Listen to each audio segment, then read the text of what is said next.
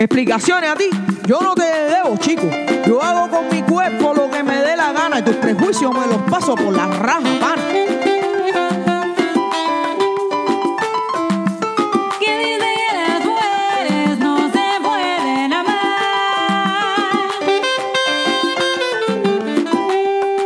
Hola, hola, mi gente, mi dignidad. ¿Cómo Siempre. me les va? Esa es la rima del año. Mi latinidad, ¿cómo me les va? Hi, everyone. Before we get into today's episode, I just want to make sure that I just offer some gratitude to our listeners, to our family out there, you know, the many people we, we do not know, Ujú, but that we're thinking of and having these conversations. You know, it's been a year. We started this whole thing in the middle of the pandemic, in the summer, not really knowing what was going to happen, under a lot of pressure and stress. And I can't necessarily say, for me anyway, that things have gotten easier. The last few months, especially, have been really, really complicated with having to deal with a lot of family stuff that has had me feeling all over the place uh, and very overwhelmed and even busier than I was before. And there are times where it's like, you know, like when are we gonna find the time to do this? You know, or that again in the last few months, me and Maya haven't even been in the same space for weeks at a time. Mm-hmm. And I just want to say it's really special and encouraging that we know that there are people out there listening. Uh, Absolutamente. I just checked the website the other day, and somehow I, I think we're at like mm, 47 maybe countries wow. where people have listened, even if it's one person. Yo, yo, no right? chequeo, yo no chequeo de dónde nos escuchan.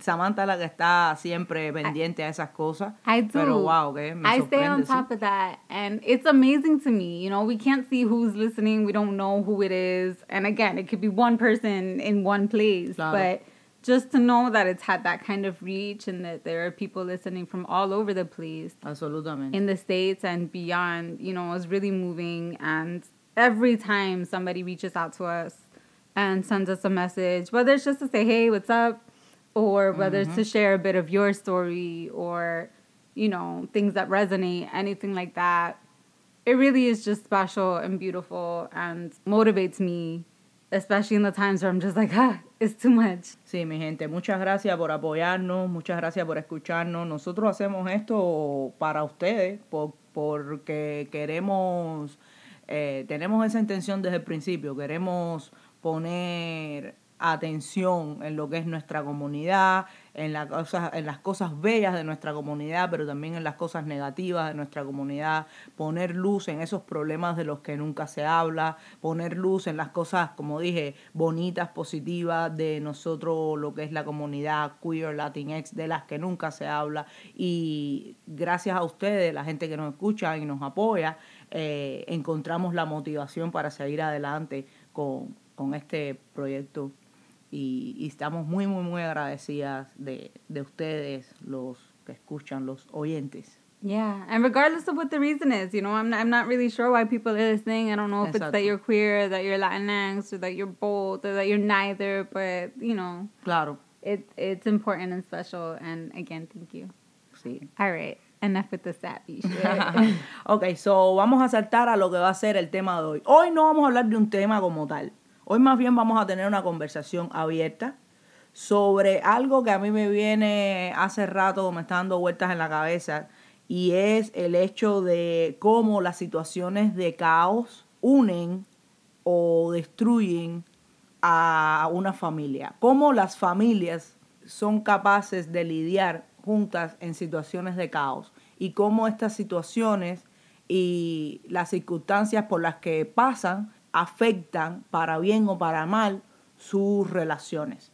En este caso vamos a hablar de nuestra experiencia eh, personal, usando por supuesto la pandemia como ejemplo de situación caótica, porque creo que cuando se habla de, de caos o de crisis o de situaciones, nunca se habla de cómo las familias, cuáles son los métodos y las herramientas que las familias usan para navegar esas aguas turbulentas cuando la cosa se pone fea. Entonces nosotros vamos a compartir desde nuestra experiencia como familia que somos ya, porque ya, aunque, aunque yo tengo mi propio apartamento, llevo viviendo con Samantha eh, ya todo casi un año.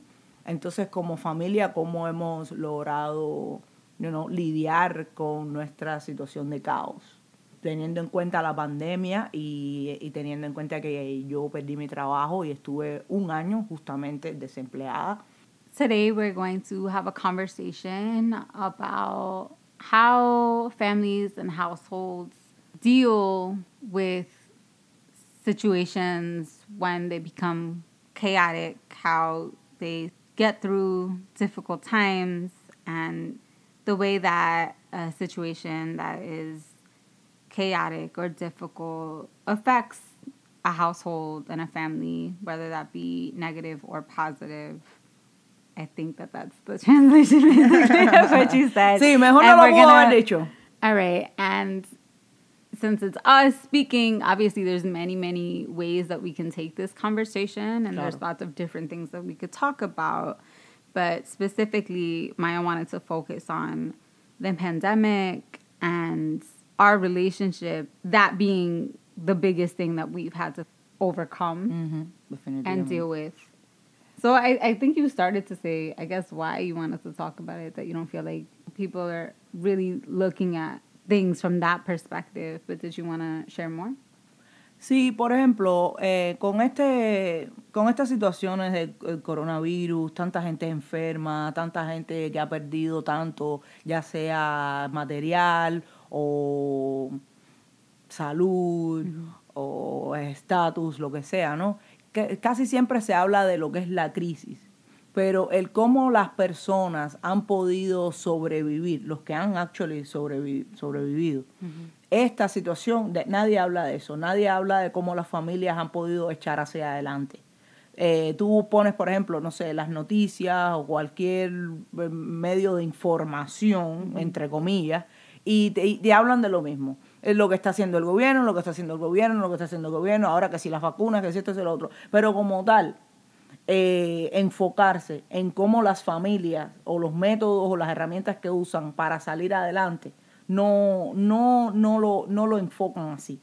Entonces, es bueno a veces compartir eh, el cómo la gente sobrevive en momentos difíciles, porque eso le da motivación a otras personas que estén sufriendo o pasando por lo mismo. Por ejemplo, a veces uno cree, porque el ser humano es así, egocentrista, que sus problemas son los más grandes.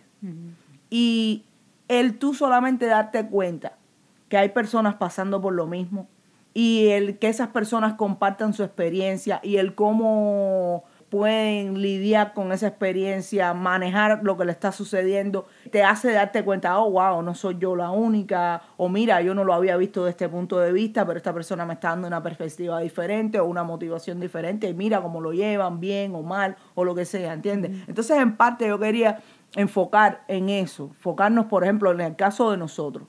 Eh, ha sido difícil este año específicamente por, por, todas las cosas que han pasado, pero también por el hecho de que yo perdí el empleo a principio de año. So, tres meses antes de que la pandemia ocurriera, es decir, en enero del 2020, yo perdí mi trabajo. Y um, yo estaba muy deprimida, eh, tenía una situación, porque yo soy mi, propio sustento, yo no tengo familia, yo en realidad no tenía ningunos, ningún dinero ahorrado, eh, y entonces quedarte así como en el aire en un país como este que te puedes quedar sin casa, que te, puedes quedar, eh, de la noche a la mañana la vida se te vuelve un desastre. Y entonces el tenerte a ti como apoyo, tanto emocional, espiritual y en parte también eh, económico, fue algo que completamente cambió el resultado de la situación. Es decir, yo creo que si no hubiera estado o no hubiera tenido tu apoyo en esos aspectos, las cosas hubieran sido muy diferentes y, para negativo, actually. Entonces, ¿cómo tú crees, por ejemplo, yo ya yo viéndolo desde tu punto de vista, ¿no? Que en el momento que tú tenías, ¿no? Que, que tu step up, sacar la cara, decir, aquí estoy yo, ¿cómo te sentiste tú? ¿Fue mucha presión o háblame de tu experiencia?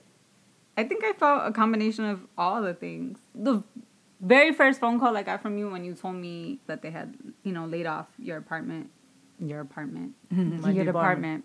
I could hear your, I guess, fear, right? I could, I could hear your fear. And that wasn't my immediate reaction. Uh, of course, I felt for you because that's nobody wants to be in a put in a situation where you weren't prepared and now somebody else is basically changing your life. Sí. But before that point, Maya had already been talking about leaving. She was at a place where she wasn't growing anymore. She was around people that she didn't like to work with who just had very bad energy and were there for everything but the job. They were about the gossip and they were about really just being very mean spirited. Um, exactly. And so she was already thinking about leaving. That was already something that she had put into motion. And I saw it as, oh, look, the universe gave you what you asked for. Not in the way, of course, you want to be able to say, today's my last day, or I'm giving in my two weeks, or whatever, on your own terms. But I didn't see it as the worst thing because I was like, well, now you don't have a choice, you know? Because sometimes when we're comfortable, it, it holds us back. claro. And so now you got that extra push that you needed to leave a situation that wasn't really serving you anymore anyway. And so I was like, it's cool, you know. It, I'm sure that this is going to be an overwhelming time, but it gives you the space and time to actually go after the the job that you want and deserve and also frees up space to do all your artistic things, you know, Mhm. because Maya's a musician for those of you that don't know and you know, she's always like, "Yeah, I'm I have to learn this and I have to write this song and I have to do this and I have to do that." But she never had the time to because she would be gigging at night and doing her stuff during the day and then we'd try to hang out when we could and stuff like that. So for me I just saw it as like you're gonna get the time to do the things that you've been saying that you wanna do.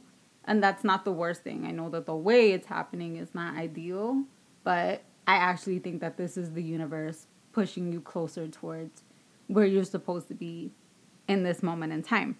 Of course, in that moment, I could not have predicted that very soon, like the whole world was going to be shut down and look kind of similar, actually. You Es know, there were going to be so many people in that situation, but that life was going to change so much.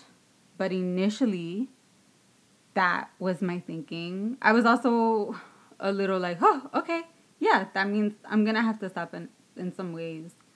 But in that moment, it wasn't the biggest deal. Sí, porque eso fue en enero, pero la pandemia no comenzó como hasta marzo. Y en esos tres meses de búsqueda, las cosas sucedieron muy rápido, muy rápido, porque yo tuve que hacer lo de un employment, tuve que ir a interviews, tuve que ir a mil cosas, todo el protocolo ese de cuando uno, you file for unemployment. Pero después, al venir la pandemia, y entonces todo quedarse como en un limbo o en una pausa. Tanta gente entonces empezaron a perder su trabajo.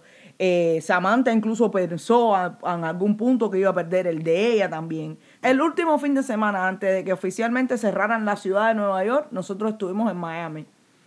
Y llegando a Miami esa misma noche, que me parece que fue un viernes, ¿no? A Samantha la llamaron del trabajo, que todo estaba cancelado, que su sketch estaba cancelado para el mes, todo, todo, ¿te acuerdas? Y ella estaba también súper asustada.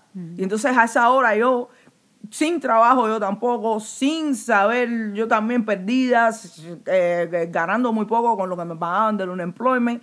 Yo diciéndole, no, tranquila, que esto lo vamos a superar, vamos, tú verás, si yo me tengo que buscar dos trabajos, me busco dos trabajos, yo hago cualquier cosa, lo que sea, no te preocupes, que todo va a estar bien, tú vas a ver que vamos a salir de esta. Pero en realidad yo decía, wow, porque si al menos tú estás en un matrimonio, en una relación y uno pierde el trabajo y el otro aún tiene un trabajo, como es el caso de nosotros. Al final, gracias a Dios, ella no perdió su trabajo, pudo trabajar desde aquí en la casa, todo perfecto, pero igual no es lo mismo cuando una persona aún está trabajando a cuando los dos pierden el trabajo. Y en ese momento me recuerdo nosotros estando en Miami, llegando allí, que estábamos como, yo me recuerdo tu cara, de también de preocupación, de ansiedad, de miedo, de what the fuck am I gonna do now? y yo tratando de apoyarte, pero en realidad tú también sabiendo mi situación, que yo no estaba tampoco en posición como de apoyarte, entonces fue un poco, fue, fue duro. I was definitely in a place of I don't know what's gonna happen. I didn't know that I was gonna lose my work, period. Um, but it was obvious that things were already changing and they were dropping things from my schedule, and I was like, okay, where is this gonna lead me, right? Especially also knowing that, yeah, you know, you were leaning on me a little bit, and Exacto. what's gonna happen. I'm grateful that I was able to work, but um, my load actually increased. So it's been really important the last few years for me to make sure that I only do work that I want to do. And I'm an artist and I'm an actress.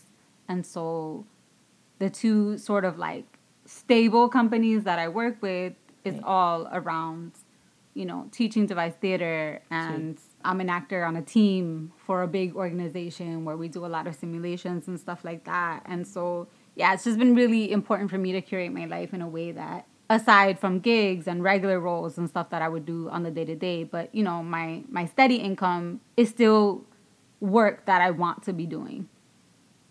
I made that decision a while ago and thankfully I've been able to do that.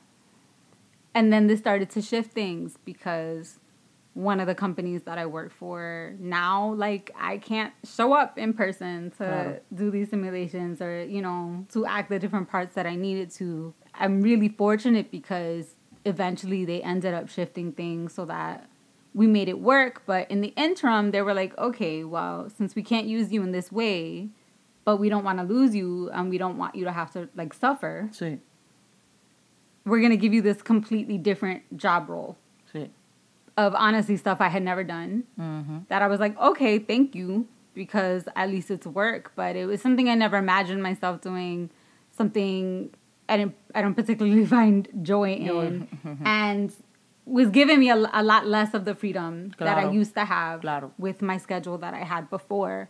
You know, I'm sure there's a lot of people that are in similar boats too, but I was definitely on the spectrum of thankful that I had work still, but actually my load increased. And it didn't just increase with me doing the things that I wanted to do, but all of a sudden I found myself doing shit that I would never do. You know, work that felt more nine to five ish, work mm-hmm. that was a little bit more just mundane. And I just found myself very overwhelmed because it felt like here's this thing that has me anxious as fuck because I was super anxious when it happened. I was nervous every single time I left the house. I had a symptom, you know. Every time I left, I came back with a symptom Verdad. um, you know, was taking the precautions with my uh, to the tenth degree in just not wanting to get sick for myself, but also knowing at some point I'd be around my family and you know wanting not wanting to put anyone at risk, and you know I was feeling all the things that everybody was feeling, but on top of that, it felt like I didn't. I didn't get a break. I didn't have the opportunity to like settle into what I was feeling and and just have time for me Sí. which I think in, in some cases people were afforded. For me, it was like, no, now you have more work, Ujú. and it's not even all stuff that you enjoy doing, and it's just back to back to back to back to back. So it's like, you know, most of the day in front of a computer doing all this bullshit, no break, and then a little bit being with you, but a little bit doing the other things that I needed to do. And then when I was with you at that point, you were really fucking depressed. Es verdad. so trying to find everything that I could to try to motivate you and, you know, make you feel better, but really not feeling so great myself, Claro. but knowing that I didn't have I just didn't have the space to breathe or to really grieve properly what was happening or to do anything because I felt like I had to try to help you get out of the slump that you got into. Sí, yo me puse muy mal porque es que yo, a mí de momento la vida me cambió por completo. Yo, como ella dijo, yo siempre estaba bici. Yo, eh, hubo un momento en el que estaba tan bici que estaba overwhelmed. A veces uno tiene que tener cuidado con las cosas que pide, porque de momento uno está tan overwhelmed y uno dice, ay, yo quiero que pare todo, quiero no hacer nada. Y de- así me pasó a mí, literalmente. Yo iba a la escuela full time, yo trabajaba full time y encima de eso hacía la música. Entonces yo estaba a veces desde por la mañana hasta por la noche, la madrugada, literalmente en la calle haciendo cosas. Habían días en los que yo estaba en mi casa una hora que era bañarme y comer y eso me daba suficiente tiempo para irme, prepararme y irme otra vez y no llegar hasta la una o dos de la mañana. Y entonces, durante ese tiempo yo decía, ay, qué cansada estoy, tantas cosas en mi plato, no puedo, que aquí, que allá. Que... Y al final, cuando sucedió lo que perdí mi trabajo, que al poco tiempo vino la pandemia, lo perdí todo, porque gracias a Dios me logré eh, graduar de la escuela el año pasado, pero, bueno, el año pasado no, actually en el 2019 pero mm, de momento ya, me gradué de la escuela, pero me quedé aún con la música y el trabajo. Después me quedé sin trabajo, era solo la música. Y después con la pandemia se me cayó la música también. Entonces era una, una, mi vida estaba en una pausa completamente y yo no sabía cómo sacarla de esa pausa. Porque en tiempos normales, por ejemplo, tú coges y te vistes y te vas para, I don't know, un parque o te vas para una biblioteca, o te vas a un restaurante y dices, mira, este es mi resumen, quiero un trabajo, o una barra, o lo que sea. O en tiempos normales yo hubiera incluso tenido la música como escape y como también una manera de, tener dinero, de, como un income. Pero hasta eso me lo quitaron. Mi vida entró de la noche a la mañana en un vacío espiritual, emocional, que yo no sabía ni cuándo iba a salir de ahí. Porque también aplicando para trabajo, aplicando para trabajo, alguna que otra entrevista tuve durante el tiempo de la pandemia, nunca me llamaron, nunca me dijeron un por qué. Fue una etapa muy difícil porque además cuando tú estás desempleado y fuiste a la escuela y tienes además la preparación de, la experiencia y vas a una entrevista, a, un a una entrevista de trabajo que tú con los ojos cerrados lo puedes hacer y te rechazan. El rejection es una cosa que al ser humano le duele como, yo no sé si tiene que ver con el ego, yo no sé si tiene que ver con el hecho de que no nos gusta sentirnos rechazados, pero el hecho de que tú sepas que tú puedes hacer un trabajo, que tú eres un profesional, que tú llevas trabajando varios años y que aún así ni siquiera te digan el por qué no van contigo o que te digan, sí, te llamamos, pero después no te llamen. Eso es una cosa que te desgarra. Eso acaba con tu autoestima. Porque uno se siente como, coño, pero entonces tanto tiempo que me sacrifiqué en aprender, en ir a la escuela, en educarme, y al final no me sirve de nada. Este trabajo es un trabajo, incluso trabajos hasta más fáciles de lo que yo hacía antes, y, en real, y no, ni siquiera me llaman. Entonces, ¿qué, es lo que está pasando? Entonces eran muchas cosas que estaban agregándome eh, estrés y tristeza a mi situación. Entonces, cuando tú estás triste por lo que está pasando en el mundo, por el hecho de que mi familia no está aquí, eh, el hecho de que no tenía un trabajo y encima de eso estás buscando ese trabajo y simplemente porque alguien cree que tú no eres, no sé, suficiente para lo que ellos buscan, te afecta. Es, una cosa, es una carga pesada. El buscar trabajo y el querer hacer algo y que, que hayan personas diciéndote no, no, no, no, no, no, no. Cuando hay una situación tan tensa como la que en la que yo estaba, es, muy difícil. Pero bueno, ¿cómo tú crees que nosotros logramos sobrevivir eso? Porque al final todo tiene un final hasta ahora feliz, ¿no? Hasta ahora ya conseguí trabajo, es el trabajo de mis sueños, estoy muy bien, estoy muy contenta con personas que son profesionales, excelentes personas, yo estoy feliz. Entonces al final tuvo para nosotros esto, estos meses tan duros, tuvieron un final triunfante. Pero ¿cómo tú crees que nosotros pudimos sobrevivir todo eso sin volvernos locas o sin matarnos? It was hard sometimes. Sí. I mean, I know for me it was hard also because there's all that that you're holding, right? From, from my perspective. And I know that as your partner, my job is to love you and to support you and to try to help you move through what was happening, you mm-hmm. know? On top of that, you feeling the way that you were feeling also of course anyone who's ever felt sad or depressed or is going through something you know for a lot of us, what that means is like you're not as motivated as you normally would be. Claro. And for me, I saw that and that made it even more hard because I'm like, ugh, you know, I'm getting up every day. to do this shit. And my body's having to get used to stuff that it's never been used to. You know, my spirit really isn't happy. Although, again, I was always grateful. But it's like every day I'm just in it. I'm in the struggle. And you have all this time. And I felt like you weren't using it the mm-hmm. way that you could have, you know? Like, why aren't you writing? Why why aren't you learning all those instruments that you say you need to brush up on? And of course, there was just a moment in time where there was no work anywhere. Like you didn't even have jobs to apply to. You know, in that, that those few months where nothing was happening, that's different.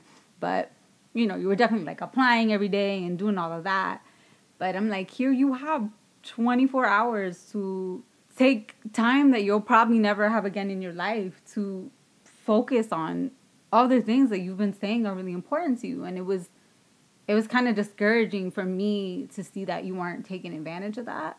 Sí. and and again i understood why but at the same time like i'm living with you in the same quarters around the clock and so you can't help but feel a little bit mad claro, you know? claro, claro, to be honest. And so I'd have my waves. I've had my waves of like really feeling supportive and completely understanding and wholeheartedly wanting to assure you that like I know that this day is gonna pass and that you're not the only one. There's a lot of people feeling like you right now and we're gonna get through it. And then other days where I was just angry. Okay, I understand, but like wake up. There's things that you could be mm. doing, you know? Sí, absolutamente. Grad school too and other stuff. I don't see you taking this moment as an opportunity, which I know wasn't fair. You don't necessarily feel like, yes, I'm gonna conquer the world. But it was a mix of that but I think to answer your question, how did we get through it? I think that it was also really important to have you here for me. Had I been completely by myself, who knows what kind of state I would have been in. At the very least, however you were feeling when we were together, in the moments that we had time and the time overlapped or whatever, you know, we were able to have fun. I know we were able to plan a bunch of dates in the house and once it was nicer outside you know we were able to go on walks and be in nature a lot and if we could escape for a few days you know do that. And sí, es verdad. i think it also allowed me to know you in a very specific particular way that i think you can only know somebody if you live with them. Claro. And on the flip side of all those like feelings that weren't necessarily great that i was having i think my love for you also really grew because I got to know your heart even more, you know, and how I think I think I really did always believe and know that this was just a moment. I didn't know how long the moment was gonna last, sure. you know, but that if you really wanted what you were saying that you wanted, it was gonna happen. It was only a matter of time. So also sticking to that belief and knowing in my heart that that was gonna happen, as long as you didn't give up. Sí, yo definitivamente Eh, tuvimos varias discusiones con eso, porque Samantha me decía, pero motívate, pero levántate, pero haz cosas. Y yo, no, pero no puedo. Yo estaba como, yo caí en un estado depresivo, pero también como desfrisada. Como yo, yo decía, pero es que si lo hago no va a funcionar. Era también, también un estado de pesimismo, ¿no? era, era depresión, pero también con pesimismo. pero ¿para qué lo voy a hacer si no va a funcionar? Aunque yo creo que mi, mi, mi, mi, actitud empezó a cambiar un poco y a mejorar después de una conversación que nosotros tuvimos muy, muy, muy, que me llegó muy, muy, me tocó mucho. Tuvimos una conversación un día en la que ella me expresó todas estas cosas que ella sentía, todos estos concerns que ella tenía, que ella no me veía muy motivada, que ella necesitaba ver en mí una chispa de, de querer lograr las cosas que yo misma me había puesto. Y te agradezco muchísimo porque me diste la motivación que, que yo no tenía. Creí, tú misma creíste en mí cuando yo misma no creía que yo lo podía hacer. Y eso me ayudó mucho. Y entonces pues me dio por empezar a hacer ejercicio. Abrieron los gimnasios y dije, bueno, ya que no tengo nada que hacer, aunque sea las libras que he ganado, las voy a perder. Y me dio por hacer ejercicio y cogí con hacer ejercicio y cogí con hacer ejercicio y hacer ejercicio y hacer ejercicio. Empecé primero a correr, ¿te acuerdas? Primero empecé por correr. Después ya me cansé de correr. Eh, después caminar. Después de montar bicicleta. Después, y al final, con haciendo ejercicio, fue que empecé a, a sentirme un poquitico más con motivación, con alegría, Entonces, a medida que empecé a mover el cuerpo, es una cosa como de energía, no sé, es raro. Porque a medida que empecé a hacer ejercicio y a mover el cuerpo, entonces empezaron a abrirse puertas. Y empezaron a llamarme de trabajo, a llamarme, llamarme, llamarme. En una semana a veces tenía cuatro entrevistas.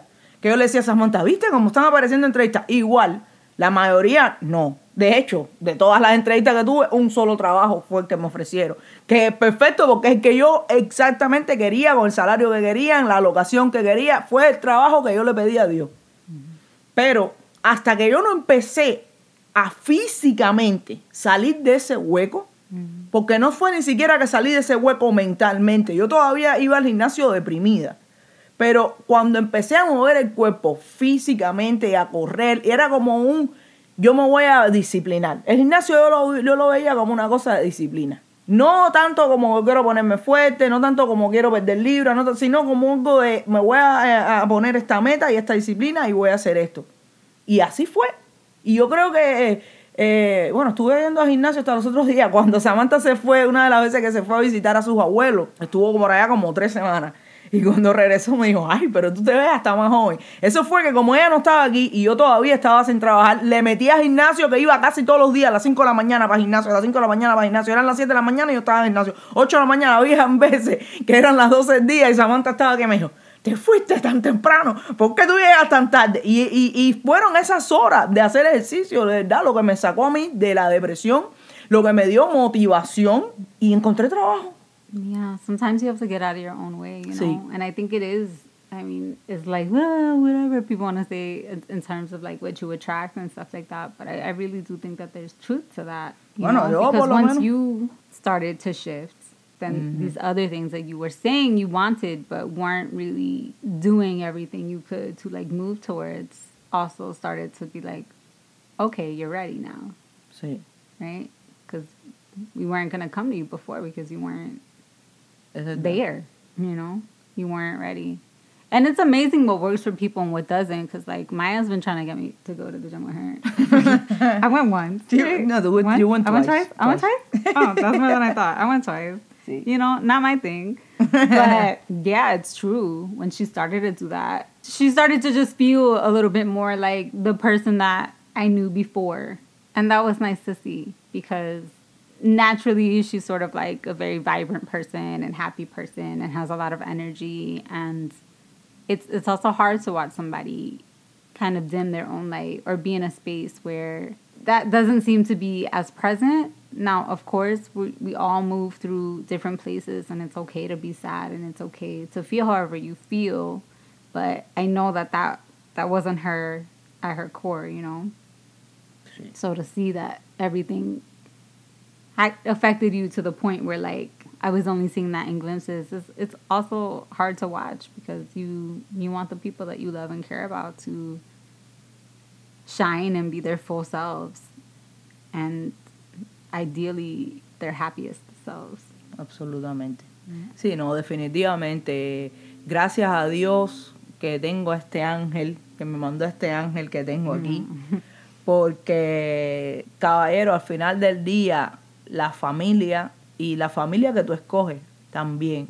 Apreciar a la gente que están ahí para nosotros en los momentos difíciles, que nos dan el mejor consejo, que nos apoyan en, en las buenas y en las malas. Y tus propias ganas de salir adelante y el amor hacia ti mismo, porque a veces dependemos mucho de los recursos que están fuera de nosotros no sé, del amor de tu pareja, de tus padres, del reconocimiento del trabajo, cosas que they tickle our ego. Pero yo creo que el amor hacia uno mismo y el respeto hacia uno mismo también es muy importante.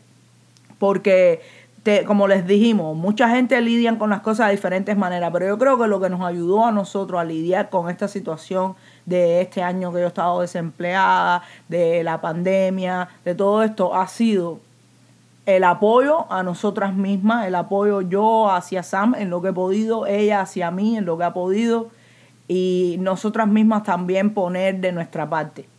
Yo después que salí de mi depresión puse de mi parte y pude salir adelante. Ella con su trabajo, aunque no le guste lo que hace, se levanta todos los días y hace lo que hace y lo hace bien. Entonces, muy importante lo que uno le ponga y la voluntad y siempre mente, mente positiva. Yo creo que eso es lo que en, en nuestra experiencia nos ha ayudado a nosotros a lidiar con, con el caos de nuestras vidas, ¿no? De este año. Yeah, and I think I guess the last thing that I'll say, because when you were saying that, it reminded me also when you live in a place like the United States, Ujú. where your success supposedly is so dependent on your job True. and the money that you make, like or your value, right? Your value revolves so much Mhm. around that one little piece of you. Ujú. I think it's harder to see the bigger picture. We have to try our best to not see ourselves through those lenses because that's fake.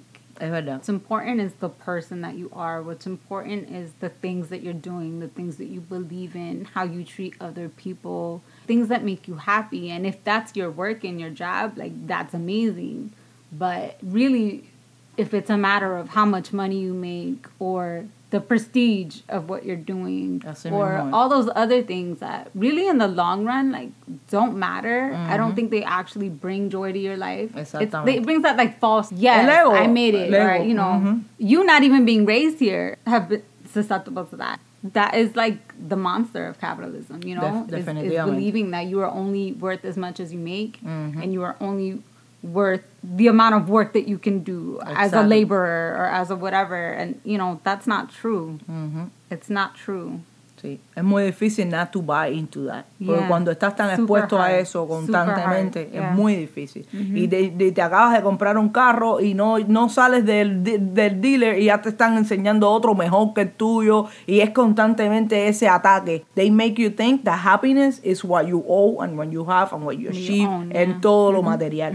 Por lo que lo cual no es verdad. Incluso eso fue algo en lo que yo pensé también cuando no tenía trabajo. Yo decía, ¿por qué el hecho de no tener trabajo pone mi vida en pausa? Es como que no podía hacer nada. Si no tienes ese income entrándote y ese dinero ahí constantemente, definitivamente no puedes hacer nada. Es una barrera. yeah Porque definitivamente si no tienes ese dólar ahí en el bolsillo constante y sonante, no puedes hacer nada. Entonces es, es, es difícil, es difícil. But you can, but you feel like you can't. you can? You can. How can I pay rent? I mean, I'm not talking about like rent or basic needs, but outside of that, you know. Sí, mi amor, pero todo está tan caro Yeah, que... that's true. That's real too. Bueno, eso ya, ese tema ya de la economía es para otro, pa' otro, pa' otro episodio. Pero nada, mi gente, queríamos pues, eh, compartir este pedacito de experiencia personal, que hasta ahora la lección que hemos aprendido en el tiempo que hemos estado juntas es siempre apoyarnos, eh, tener fe, mente positiva y seguir hacia adelante aunque no tengan los deseos. All right. Thank you. We'll catch you next time. Muchas Latinas gracias. underscore and underscore queer and teen. It's the only form of social media that we have, so it's really the only way to communicate with us. Exactamente. Unless you personally know us, uh, hit us up, follow, please. Sí, latinas, guion bajo en guion bajo cuarentín. Síganos en la página de nosotros de Instagram, cualquier mensaje que quieran, cualquier tema que, que- que quieran que nosotros hablemos, esa es la manera de comunicarse con nosotros directamente. Los queremos, mi gente, y gracias por sintonizar. Chau, pescado. Besitos.